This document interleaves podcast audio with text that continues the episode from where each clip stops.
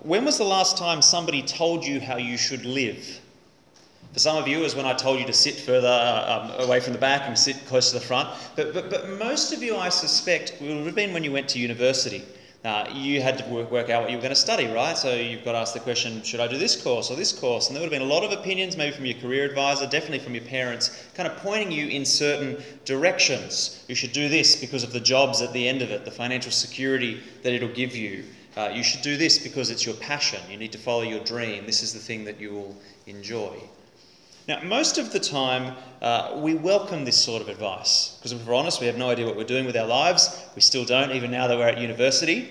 Uh, and so, any advice that we can get about how we should live our life is welcome.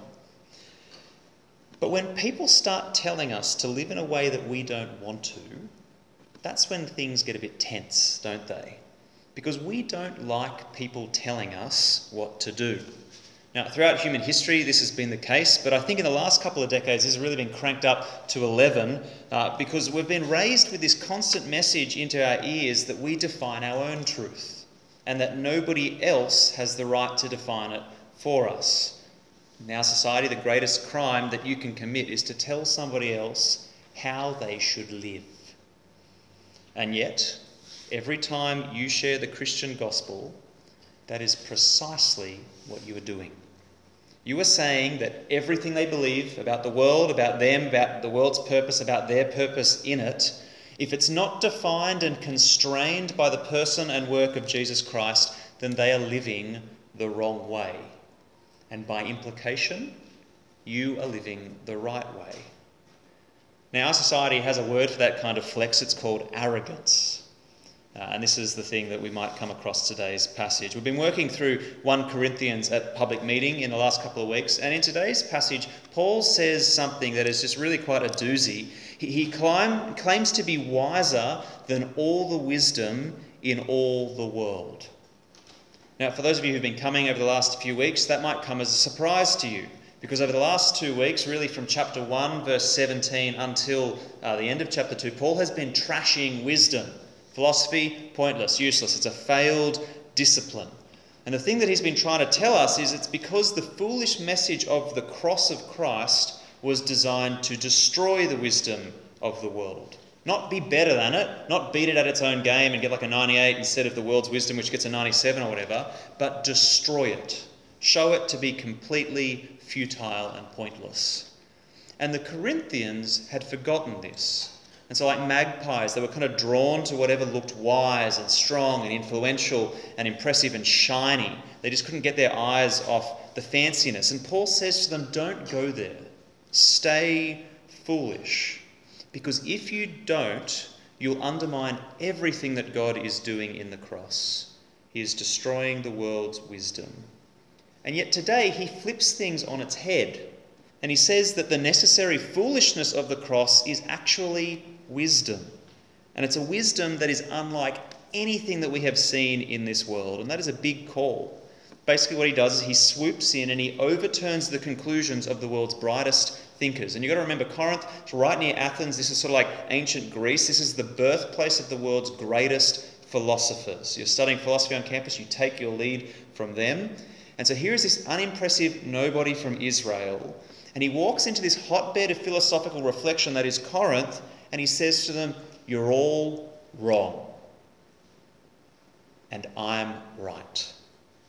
I'm the wise one, you're the fools. And it's kind of hard to see when Paul says that, how he can say that without being the most self righteous and arrogant man on the planet. Now, those words I've just used, self righteous, arrogant, they're terms that are used against Christians. So let me ask you have you ever felt that as a Christian, as you've shared the gospel, that that's what you're doing? Or, or that that's what people are thinking of you? Does it make you timid, silent, fearful of being declared arrogant? And it raises a question, I think, in our minds what is it that gives us as Christians the confidence to declare to a rebellious world that it is rebellious? And to do it without straying into cocky arrogance? That's today's question. That's the thing that we're going to seek to answer that impossible conundrum between how we can both be fanatically committed to the truth and yet be humble as we do so? And to answer that conundrum, we need to do uh, several things in this passage, but primarily what we need to do is understand the ways in which the message of the cross, the thing that Paul has been talking about up until now, how that message is a message of wisdom. And we're going to do that by beginning with Paul's statement, and they're there in your outline if you're taking notes, that the message of the cross is a message of wisdom which is not of this age. So have a, let's, let's have a read. Let's have a look at uh, verses 6 to 9. So, what Paul says We do, however, speak a message of wisdom among the mature, but not the wisdom of this age or of the rulers of this age who are coming to nothing. No, we declare God's wisdom, a mystery that has been hidden and that God destined for our glory before time began. None of the rulers of this age understood it, for if they had, they would not have crucified the Lord of glory. However, as it is written, what no eye has seen, what no ear has heard, and what no human mind has conceived, the things God has prepared for those who love him. As you scan your eyes over those verses, Paul's main point here is that the wisdom that he has in the gospel of Jesus Christ is not a wisdom of this present evil age. I'm adding that word in there. It's basically describing the age between Adam and Eve's sin, the beginning of creation, and Christ's return when he comes to restore all things, remove all sin, make the world perfect again. And the world in this current age is in rebellion against God. And because of that, it can't understand the wisdom of God. So if you took all of humanity's greatest thinkers uh, across history, you put them into a room together for a thousand years, what Paul is saying is they would not make a single iota of progress toward what is revealed in the gospel. The gospel's wisdom is entirely alien to anything that we could conceive or imagine. No man created it, no woman developed it. We didn't find it as we studied our prehistoric ancestors. We didn't discern it as we studied the movement of the planets. Verse 6 It is not a wisdom of this age or of the rulers of this age. And we know that because of verse 8. What does it say there? It says that none of the rulers of this age understood it, for if they had, they would not have crucified the Lord of glory. In other words, if they had understood God's wisdom, then when Jesus became incarnate, God became man, and they saw him, they would have seen him for who he truly was God's glorious Messiah. But as it is, what did they see? Well, they saw a hillbilly from the sticks, because that's where he was coming from in Israel up north, and he was upsetting the peace, and so they decided he was worthy of death. And they killed him. They did not have a clue. And that's because the wisdom of the gospel doesn't belong to this age, it belongs to God. We see that there in verse 7. It is God's wisdom. And interestingly, it's a wisdom that has been hidden since before time began, literally before the ages. So the gospel, it's God's secret wisdom, and we see there in verse 7 that it has been reserved for our glory. Now, what Paul is referring to here is the glorious new age, where Christ reigns and his people reign with him in glory. Uh, it is an age characterized by glory, and though it's not limited to, it includes our glorious resurrection bodies. And we know this because of one of the few other places that Paul uses the word glory in 1 Corinthians. It's in 1 Corinthians chapter 15, verse 43. And that's where he tells us that our current earthly bodies will die in dishonor. He talks about them as seeds. They're sown in dishonor, but they're raised, grown in glory, just as Jesus' own body was. And so, what Paul is talking about here in this hidden mystery uh, of, of, of, wisdom before time began uh, is God's ultimate plan for those who are found in Christ. When the present age is brought to nothing, when God's judgment is dispensed and the new age is ushered in for an eternity. You see, verse 6 this age is coming to nothing, but verse 9 what no eye has seen, and what no ear has heard, what no human mind has conceived the things God has prepared for those who love Him. You see, the secret and hidden wisdom of God that no one could ever have deduced or guessed. It's the plan of God to bless His people and to take His glory and share it with us as well. It is a beautiful picture, a picture of the Christian hope, a world characterized by glory and not by pain or disease or insecurity or mental illness the world will be right again. That's the, the wisdom that we're seeing here. But, but let me ask you what's the problem with that picture?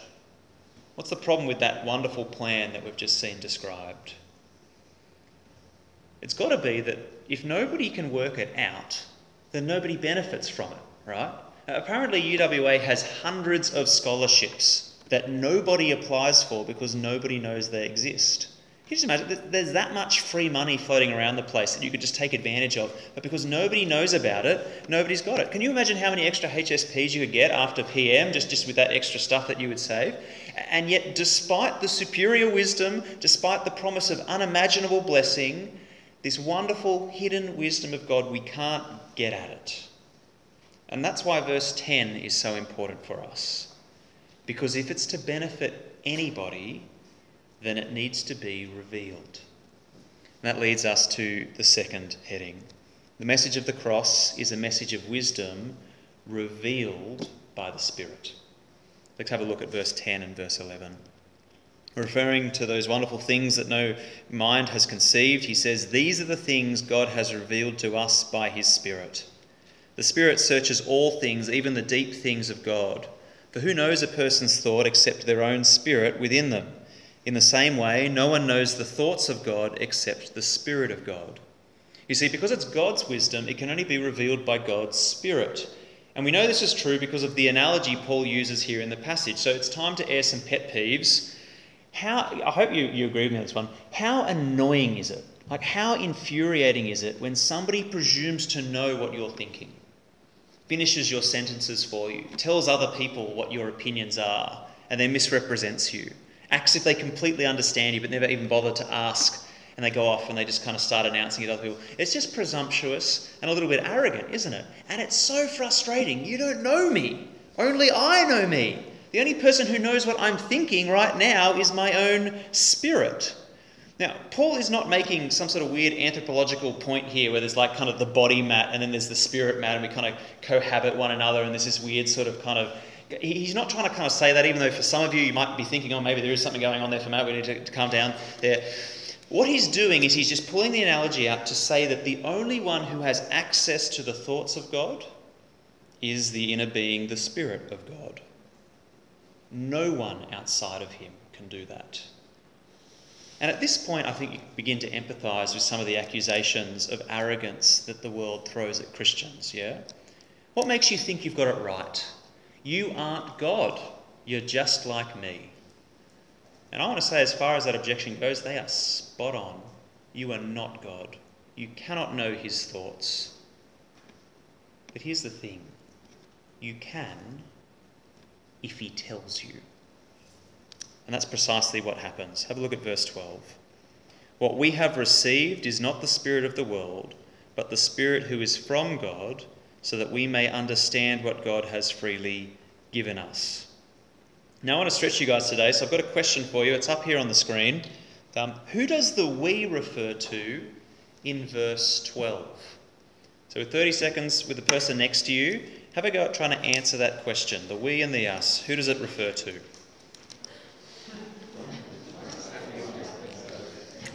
Well, that should be enough to whet the appetite. Um, hopefully it's got you thinking and looking at the passage uh, more closely. I think the way that we understand the we here significantly changes the way that we understand this passage. And I think there are two options. I think either Paul is talking about Christians in general, um, or he's talking about himself and his merry band of apostles. Uh, I think we've got to be really careful here because I think if you just look at the passage, it, it could very easily be both of them. And the danger that we have here is that we assume that as we read it, the we always refers to us. And so as we read the Bible, every time we see an I, we're just like, oh, isn't this great that God is talking about me right now? And then you kind of keep reading in your, in your, quiet times in your mornings. Oh, look, the next chapter, God's talking about me again. Isn't this fantastic? And then as you kind of sift through, like you just start to begin to think that this is a book written directly to you and your situation without any need to, to kind of work out how God might have been writing to the original recipients and then work out how it then applies to you. And, and that's our danger. Uh, and it's our danger, especially as we read the letters to the Corinthians, both 1 and 2, uh, because Paul and the Corinthians were having some pretty significant relationship issues. Paul was an apostle of God. He'd come, he'd given them the gospel, but because he wasn't particularly impressive, the Corinthians didn't really know what to do with him. And so, like, okay, Paul, um, we're, not, we're not sure that we're, we're really cool with this. And so he spends a lot of time in relationship counseling. Uh, and because of that, he's, he uses a lot of I and we and you and them language. I, I love you and I want you to come and do this thing for me. And so when he uses the word we, he's not necessarily talking about me and you, Corinthians, but we as the apostles who came to you. In other words, he spends a lot of time in dialogue defending the authenticity of his apostolic ministry. So there's a lot of us and them framing. And what makes this passage so difficult is I think that both things are actually happening here. There's the I versus you uh, language, but there's also the we, as in all of us, Paul and Christians, all Christians. And because both of those things are kind of happening here in the passage, it means that the Spirit's work here in revealing God's mystery is actually two works and not one. So, what are they? Well, the first is the work of revelation, where God's hidden wisdom is finally revealed by His Spirit to His chosen messengers. At a particular point in history, it ceases to be hidden and becomes known. But that's the first work, the work of revelation. There's also the work of illumination, that work where the Spirit enables people throughout history to hear God's wisdom and when they hear it, to accept it as true. So here's what I think is happening. Have a look at the passage. We'll begin at verse 6. Now, you'll notice the passage begins by saying, But we do speak a message of wisdom. And what's Paul just been talking about? This is where you crack out your Bibles and you look outside of the passage, and what do you see in the first five verses of chapter 2? Well, he's just been talking about his preaching to the Corinthians. He's just come to them, he's described how he brought the gospel to them, he's talking about himself here. So, verse 6, we, Paul, and the people who came with him. It's the same with verse 7. We declare God's wisdom. We keep shifting through. We get down to verse 10, and it says, These are the things that God has revealed to us by his Spirit. And I don't think the us here is every believer. I think the us here is Paul's, uh, Paul and the apostles, God's appointed messengers. I think this is the complete and definitive revelation of the hidden wisdom of God the thing that no eye has seen, no ear has heard, no mind conceived. That's the thing that has been finally revealed at a definitive point in history to God's apostles.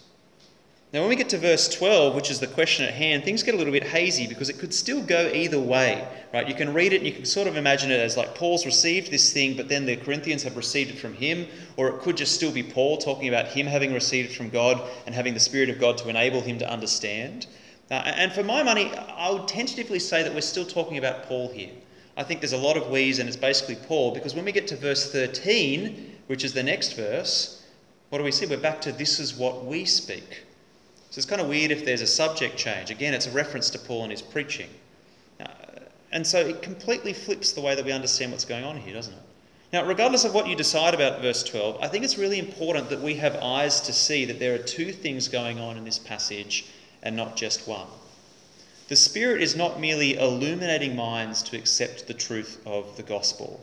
That is true, it's necessary, it definitely happens in our next section, verses 14 to 15, so sit tight. But the Spirit of God has also, in the first instance, taken the hidden wisdom of God and He's revealed it to the apostles, those who He is, has declared are His official heralds, the ones that will speak it then to others. If you want this kind of concept elsewhere in the Bible, you can go to somewhere like Ephesians chapter 2, verse 20, uh, where we see that God's household is built on the foundation of the apostles and the prophets, with Christ as the cornerstone. And in fact, as we read through Paul's letters to the churches, most of them begin by his declaring that he is an apostle, including this particular letter. And he does that because what he's saying is that the things that he writes come with the authority of God, because God has revealed those things to him. With me so far? It's a bit more complex, but it's really important to get to. Why am I labouring this point? I'm labouring it because it has significant implications for how we regard the Bible. Because if we want God's revelation, we want to know His wisdom, then we need to go through the apostles, which means we need to go through those things that God caused them to write down before they died for our ongoing benefit. In other words, to get to God's wisdom, we need to go through our Bibles. You see, simply having the Spirit of God, which every Christian does have, does not mean that every sense and feeling or thought or opinion that you have comes with the same authority as the scriptures. It's not that what this passage says is not true of you in some way, because in verse 10, yes, God has revealed his plan to you. Verse 12, you do have the Spirit so you can understand what he freely gives you. Verse 16, if you are a Christian, you do have the mind of Christ. Paul and the apostles, they don't have a monopoly on wisdom. Every Christian understands the wisdom of God because they have the Spirit of God. But here's the key point you got that wisdom from somewhere, didn't you? And where did you get it? You got it from here. Oh, no, no, no, my pastor told me. Where did the pastor get it? He got it from here. It comes from the apostles. Our wisdom then is derivative and dependent, always. It's true, but it's dependent, dependent on the revelation that God gives us in the scriptures. It's His wisdom that He revealed directly to them and then through them to us. And that's why at the CU we put such a high premium on using the Bible when we evangelize. It's actually one of the reasons we use Mark Uncover. Now, it's not that you can't share the gospel without the Bible. The Bible tells you the gospel, great, you've got the gospel, you can now talk it to somebody else. If you're on the bus and you don't happen to have a Bible on you, at your sporting club on the weekend, whatever it is. And, and it's not as if, even as you speak those things, which you hope you're doing as you get those opportunities, that the Spirit can't work through your words and bring somebody to faith. We know that's true. His, history kind of tells us that. But the thing that we hope that you do, and the hope we understand, is that wherever possible, we take people back to the Bible, the place where we can say with confidence, here is where God's truth and wisdom rests. That's why we put a high premium on evangelism through things like Mark Uncover. Now, if that was a whirlwind, that's okay. Let me summarize it really, really simply, and we'll get back on the train. The wisdom of God can only be revealed by the Spirit of God. And it has been. To God's apostles, and then through the apostles to us. Cool. Thirdly, God's message of wisdom. It's not just of this age, uh, not, not of this way, sorry. It's, it's revealed by the Spirit. But finally, thirdly, it's only understood by spiritual people. This takes us to verse 13. Let's have a look at what it says. This is what we speak, not in words taught us by human wisdom, but in words taught by the Spirit, explaining spiritual realities with Spirit taught words. That last phrase there, uh, you can check this in your footnote if you've got an NIV, could easily read, just as easily read, explaining spiritual truths to those who are spiritual. Uh, and I think that's a better translation here because of what comes next. In verses 14 and verse 15, what does Paul do? He identifies two types of people that he's speaking to and only the, the spiritual person listens. So let's have a look at verse 14. Verse 14 the person without the Spirit, literally the natural person, does not accept the things that come from the Spirit of God, but considers them foolishness and cannot understand them because they are discerned only through the Spirit. Verse 15 the person with the Spirit, literally the spiritual person, makes judgments about all things but such a person is not subject to merely human judgments, for who has known the mind of the Lord so as to instruct him? But we have the mind of Christ. So we see two types of people those without the Spirit and those with the Spirit. Let's look at each of one of those in turn. Those without the Spirit, they don't accept the things that come from the Spirit. And what that means is the cross of Christ, the message of the gospel, it remains foolish to them. Why? Because you need spiritual eyes to discern spiritual truth. So, not only does the Spirit reveal the wisdom of God to his apostles, he also illuminates the hearts of those who hear that wisdom so they will understand and accept the gospel that Paul preaches. And, this shouldn't surprise us, because one of the things that we have seen throughout 1 Corinthians is that God is sovereign and in control of salvation from the very beginning all the way through to the very end. And so it makes sense that his spirit will be active in every stage as well. Without the Spirit of God, nobody can understand the message of God's wisdom. Now, in contrast to the person without the Spirit, the person with the Spirit, we're told there, judges everything and nobody judges them. Now, that's a confusing verse, and it's a verse that has been seriously abused by people in the past, people who want to put themselves above contradiction especially Christian teachers. And the argument goes something like this Because I have the Spirit of God, I am in a position to judge all things, and therefore no one can contradict me. Because to contradict me is to contradict the Spirit of God, and you would never do that, right? So what I say goes. And that's a recipe for spiritual deception and abuse. And that's not what Paul is talking about. What is Paul talking about? Well, here's the question for you What is being judged here in this passage? What's the thing that Paul is defending and has been over the last couple of weeks as we've been working through the letter? It's Paul's message, right? It's the foolish message of the cross.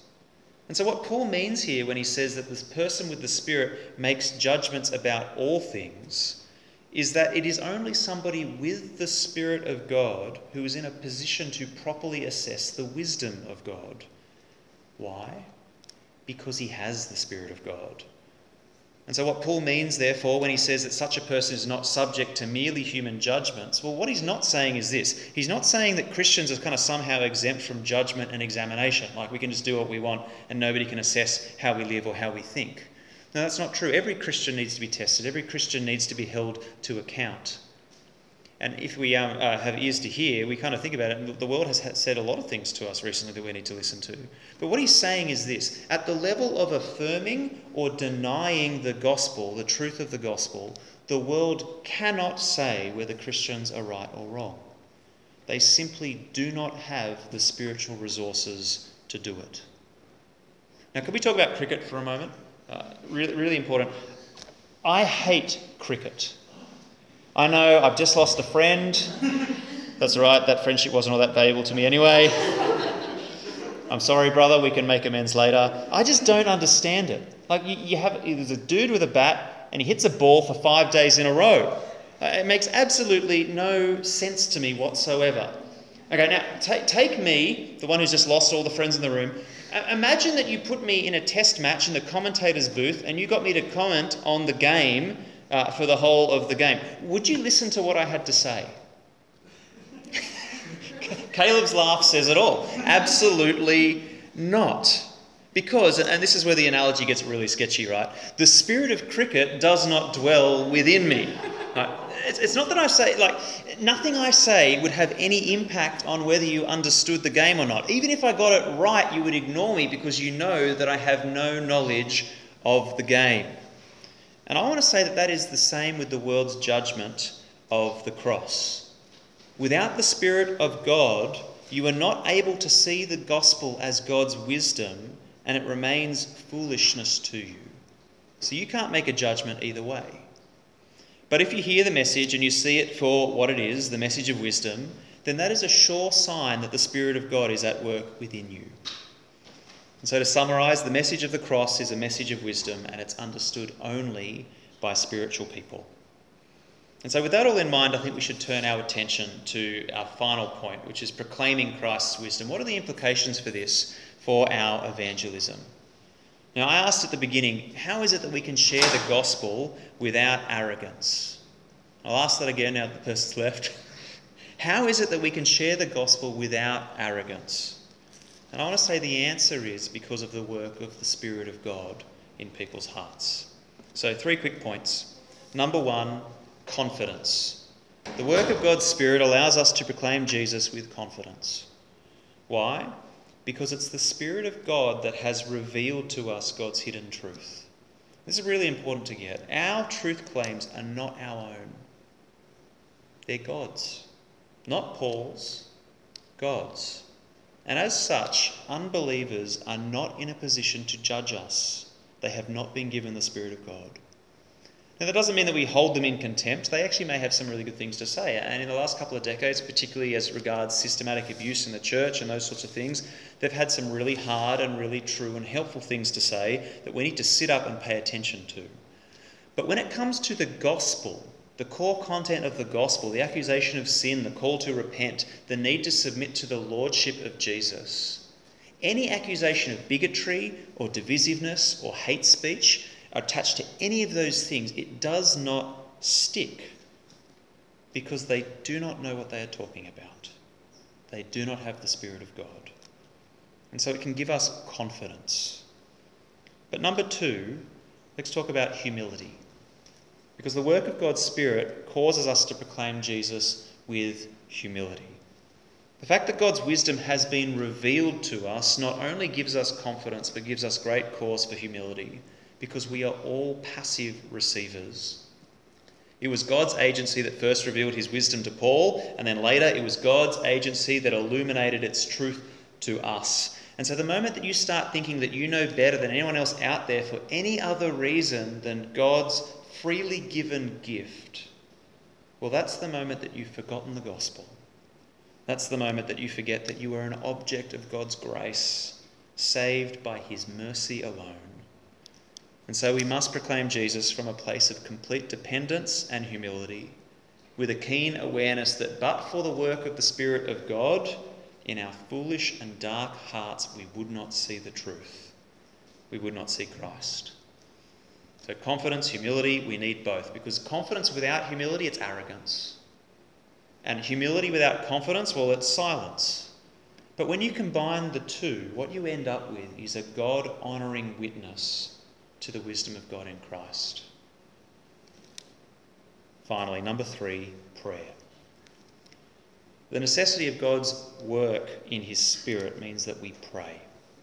If it's true that the Spirit of God alone makes the foolish heart wise in all of its judgments, then it must be to Him that we turn when we seek the salvation of those around us. You see, no proclamation of the message of the cross is complete without prayer. And whether or not you're praying is a measure of whether or not you have understood the truth of this passage and the role that the Spirit plays in opening our blind eyes to see the wisdom of God. And so let me ask you do you pray for your loved ones, those who don't know Jesus? Because that's an expression of what we see here in this passage. So, three things confidence, humility, prayerfulness, all because of what the Spirit does for us. And I just want to end and say, how wonderful would it be if those three things were the things that marked the Christians at CU, that marked the Christians in the churches of Perth? And just imagine for a moment, if they did, what would that look like? What would God do? I really hope to see that. And the way that we do that is by together, banding together with confidence, humility, prayerfulness